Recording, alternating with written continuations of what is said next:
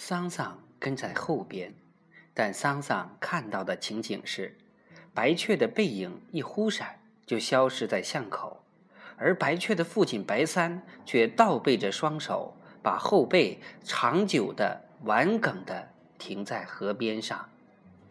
以后的日子里，蒋一伦有时还到河边吹笛子，但越吹越没有信心，后来干脆不吹了。他把笛子随意地扔在床上，没有将它放进白布套里，白布套也被皱皱巴巴地扔在一旁。蒋一伦的课讲得无精打采，蒋一伦的篮球打得无精打采，蒋一伦的整个日子都无精打采。蒋一伦变得特别能睡觉，一睡。就要永远睡过去似的。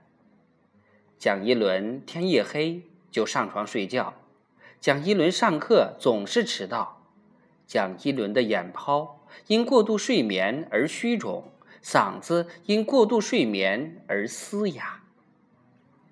女教师刘亚对他说：“蒋老师，你莫非病了吗？”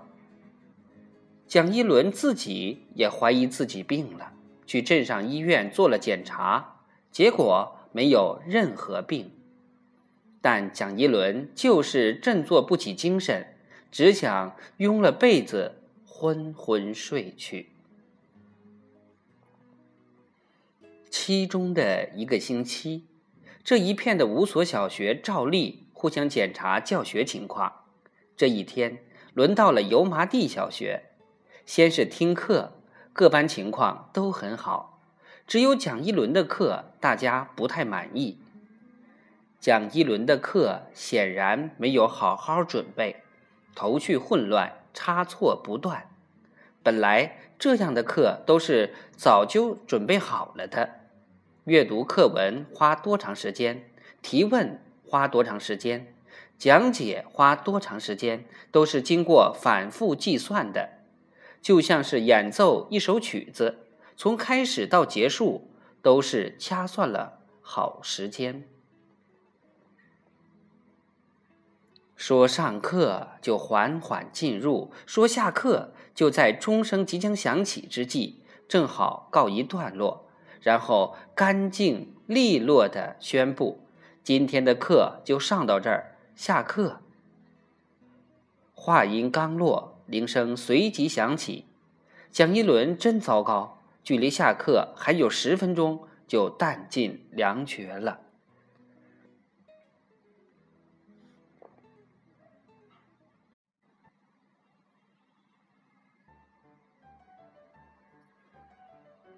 桑桑跟在后边，但桑桑看到的情景是，白雀的背影一忽闪，就消失在巷口。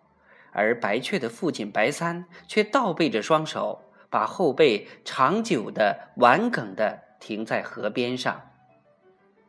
以后的日子里，蒋一伦有时还到河边吹笛子，但越吹越没有信心，后来干脆就不吹了，把笛子随意的扔在床上，没有将它放进白布套里，白布套也被皱皱巴巴的。扔在一旁。蒋一伦的课讲得无精打采，蒋一伦的篮球打得无精打采，蒋一伦的整个日子都无精打采。蒋一伦变得特别能睡觉，一睡就要永远睡过去似的。蒋一伦天一黑就上床睡觉。蒋一伦上课总是迟到，蒋一伦的眼泡因过度睡眠而虚肿，嗓子因过度睡眠而嘶哑。女教师刘亚对他说：“蒋老师，你莫非病了？”蒋一伦自己也怀疑自己病了，去镇上医院做了检查，结果是没有任何病，但蒋一伦就是振作不起精神。只想拥了被，昏昏睡去。期中的一个星期，这一片的五所学校照例互相检查教学情况。这一天轮到了油麻地小学，先是听课，各班情况都很好，只有蒋一轮的课大家不太满意。蒋一轮的课显然没有好好准备，头绪混乱，差错不断。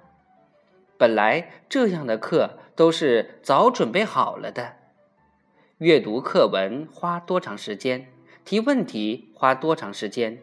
讲解花多长时间，都是经过反复计算的，就像是演奏一首曲子，从开始到结束都是掐好了时间的。说上课就缓缓进入，说下课就在钟声即将响起之际，正好告一段落，然后干脆利落的宣布：今天的课就上到这儿，下课。话音刚落。铃声随即响起，蒋一轮真糟糕，距离下课还有十分钟，就弹尽粮绝。好一阵，他呆呆地望着学生和听课的诸位同仁，竟然无话可说。更糟糕的是，他的手表没有好好上弦，现在停住不动了。蒋一轮不知道离下课时间到底。还有多长？想讲新课，又怕刚开了个头，下课铃就响了。就想算了，就再等一会儿吧。可是左等右等，下课铃就是不响。陪同外校老师坐在后面的桑乔一直冰冷着脸。孩子们起先还勉强坐着，但坐不多一会儿。就坐不住了，身上像爬满了虱子，不由自主地扭动起来，并开始小声说话。荒唐的是，蒋一伦也不知道脑子里在想些什么，竟然说出这么一句话来：“请大家再耐心等一会儿，马上就要下课了。”